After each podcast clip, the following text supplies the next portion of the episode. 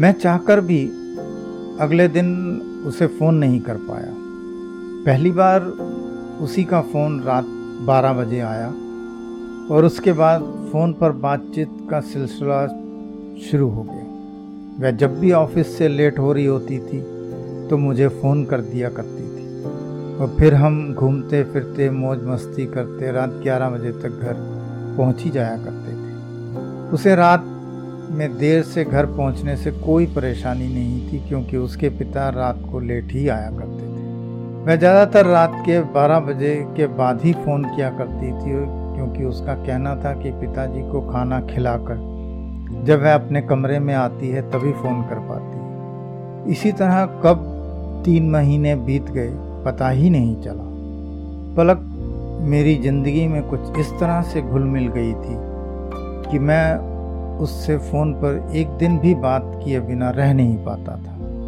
वह भी हर रोज़ नियत समय पर फ़ोन कर ही लिया करती थी। उसकी हिदायत के कारण ही मैं कभी उसे फ़ोन करने की हिम्मत जुटा नहीं पाया। एक दिन मैंने सोचा कि क्यों ना उसे हिम्मत कर अपने प्यार का इजहार कर ही दूँ। यह सोच मैंने उसे फ़ोन मिलाया, लेकिन उसका फ़ोन बंद था। मैं यह सोचकर शांत हो गया कि हो सकता है कि वह ऑफ़िस टाइम में फ़ोन बंद रखती हो। लेकिन मुझे हैरानी तब हुई जब उस दिन से उसका फ़ोन आना ही बंद हो गया। मैं रात या दिन जब भी फ़ोन करता, उसका फ़ोन बंद ही मिलता। जब यह सिलसिला काफ़ी दिन तक चलता रहा तो एक दिन हिम्मत कर मैं उसके ऑफ़िस पहुँच गया। उसके ऑफ़िस पहुँच मुझे झटका तब लगा जब उसके ऑफ़िस वालों ने बताया कि उनके यहाँ पलक नाम की कोई लड़की काम नहीं करती और ना कभी करती थी। मैंने उन्हें बहुत समझाने की कोशिश की कि वह मुझे इस कंपनी के गेट पर कई बार रात को मिली है। कई बार मैंने उसे अंदर से आते हुए देखा है, लेकिन उनका एक ही जवाब था कि इस नाम की कोई लड़की यहाँ काम नहीं करती। मुझे समझ नहीं आ रहा था कि ऐसा कैसे हो सकता है, जबकि मैंने उसे अपनी आँखों से अंदर से आते देखा है। लेकिन फिर यह सोच कर कि हो सकता है कि वह लड़कियों के बारे में जानकारी ना देते हूँ। मैं अपनी कंपनी में वापस चला आया। वापस आकर भी मैंने कई बार फ़ोन मिलाने की कोशिश की, लेकिन फ़ोन बंद ही आ रहा था। शाम को घर वापस आते हुए मैंने सोचा कि क्यों ना उसके घर ही चल लेता हूँ। वह अवश्य ही घर पर मिल जाएगी। उसकी सोसाइटी के बाहर पहुंचकर मुझे याद आया कि उसके घर का नंबर तो मुझे मालूम ही नहीं। तो फिर उसके घर कैसे जाऊँगा मुझे गेट के अंदर असमंजस की स्थिति में खड़ा देख चौकीदार मेरे पास आकर बोला, साहब, आपको किसके घर जाना है? मैं पहले तो कुछ नहीं बोल पाया, लेकिन फिर हिम्मत कर बोला, मुझे पलक मैडम के घर जाना है, जिनके पिता रोज रात को 12 बजे के लगभग आते हैं। वह हैरान होते हुए बोला, साहब साहब जी, रात के इस समय तो कोई नहीं आता, और इस नाम की तो कोई लड़की यहाँ है ही नहीं। उसकी बात सुन मैं हँसते हुए बोला, भाई, यहाँ तीन सौ फ्लैट हैं, आप हर किसी का नाम थोड़ी जानते होंगे? वह भी मुस्कुराते हुए बोला, साहब जी, फ्लैट तो तीन सौ ही हैं, लेकिन लोग सिर्फ़ यहाँ पचास ही रहते हैं। और मैं जब से यह सोसाइटी शुरू हुई है, तभी से यहाँ हूँ। इसलिए मुझे हर घर के सदस्य का नाम लगभग याद है। और जिनके परिवार के नाम नहीं भी याद हैं उन फ्लैट के मालिक का नाम तो मुझे मालूम ही है।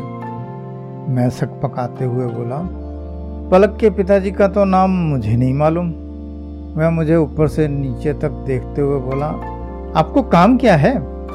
मैं उसके इस प्रश्न को सुन झिझकते हुए बोला, असल में मैं उनकी ना कंपनी में काम करता हूँ और पास की ही सोसाइटी में रहता हूँ। वह पिछले एक हफ़्ते से ऑफ़िस नहीं आ रही हैं और उनका फ़ोन भी बंद है। इसीलिए उनका हालचाल जानने आया था। साहब, लेकिन मैं आपकी कोई मदद नहीं कर पाऊँगा क्योंकि आपको तो नाम ही नहीं मालूम। और जो कुछ आप कह रहे हैं, ऐसा कोई आदमी यहाँ रहता ही नहीं है। क्षमा करें, ऐसे में मैं आपकी कोई मदद नहीं कर पाऊँगा। कहकर वह गेट के पास ही रखी लोहे की बेंच पर जाकर बैठ जाता है। मैं उसकी बात सुन चुपचाप धीमे कदमों से बाहर आ जाता हूँ और अपने घर की तरफ़ चल देता हूँ। अचानक मुझे याद आता है कि मेरे पास पलक की चार पाँच फ़ोटो और एक वीडियो है। यह सोच आते ही मेरा चेहरा खुशी से खिल उठा और मैं तेज कदमों से वापस चल देता हूँ। मुझे वापस आता देख चौकीदार हैरानी से मेरी ओर देखता है। तो मैं उसके पास ही लोहे की बेंच पर बैठते हुए बोला, भाई मेरे पास पलक की कई फ़ोटो हैं। मैं तुम्हें वह दिखाता हूँ, तब तो तुम पहचान लोगे। वह मुस्कुराते हुए बोला, जी साहब, फ़ोटो से तो ज़रूर पहचान लूँगा। मैंने अपनी जेब से मोबाइल निकाला और फ़ोटो एल्बम से उसकी फ़ोटो निकाल कर मैं मोबाइल उसके हाथ में थमाते हुए बोला, यह है पलक। वह उन चार पाँच फ़ोटो को देखने के बाद मोबाइल मुझे पकड़ाते हुए बोला, अरे साहब बेवकूफ़ बनाने के लिए यह गरीब आदमी मिला था। मैं गुस्से से बोला, क्या मतलब तुम्हारा? मैं धीमी आवाज़ से बोला, साहब जी, इसमें तो सिर्फ़ आपका ही फ़ोटो है। क्या बकवास कर रहे हो? कहकर मैं मोबाइल देखता हूँ। वह फ़ोटो हम दोनों की थी, लेकिन अब उन फ़ोटो में वह दिख ही नहीं रही थी। चौकीदार सही कह रहा था, उन सब फ़ोटो में मैं अकेले ही खड़ा था। मुझे कुछ भी समझ नहीं आ रहा था कि ऐसे कैसे हो सकता है। सोचते हुए मैं सिर झटकता हूँ। ऐसा करते हुए अचानक मेरे हाथ से मोबाइल गिर जाता है और उसे पकड़ते पकड़ते मैं भी लोहे के बेंच से फिसल कर ज़मीन पर गिर जाता हूँ। दूर से हँसी की आवाज़ सुन मैं अपनी आँखें मलते हुए उठकर वापस सीट पर बैठता हूँ। तो आसपास देखकर हैरान हो जाता हूँ कि मैं तो मेट्रो में अभी भी बैठा हुआ था। शायद नींद में या सपना देख रहा था। दूर बैठे लोग मुझे नींद में सीट से फिसल कर गिरते हुए देख अभी भी हंस रहे थे। इसी बीच मेट्रो स्टेशन पर आकर रुकी तो मुझे मालूम हुआ कि अगला स्टेशन सेक्टर दस का है।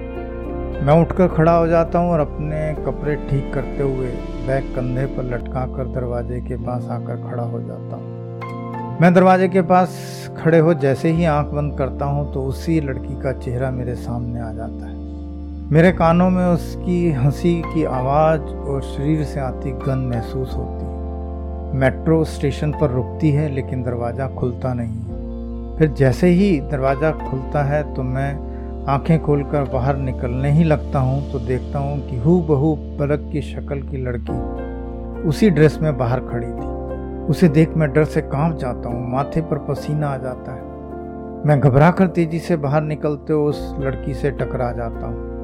वह पीछे मुड़कर मुझे देखते हुए मुस्कुरा कर बोली, क्या बात है जनाब? मेरे जैसी लड़की आपने पहले भी देखी है क्या? उसकी बात सुन मैं बार बार पीछे मुड़कर देखते हुए लगभग भागने लगता हूँ। नीचे रोड तक पहुँचते पहुँचते मैं हाँफ रहा था, लेकिन फिर भी मैं रुका नहीं। और भागते भागते ही अपनी सोसाइटी के गेट तक पहुँच गया। गेट से अंदर दाखिल होने से पहले एक बार फिर मैंने उस ओर देखा जिस ओर से मैं आया था। सुनसान परी रोड पर किसी को ना देख मैं अपनी सांसों पर काबू पाते हुए गेट से अंदर दाखिल हो घर की ओर बढ़ जाता हूँ। आज भी मुझे जब उस घटना का यूँ कहें कि उस सपने की याद आती है तो मेरे रोंगटे खड़े हो जाते अभी भी उसके शरीर से आती गंध मैं कई बार महसूस कर चुका हूँ। उसकी हँसी कितनी ही बार मेरे कानों में गूंजती है।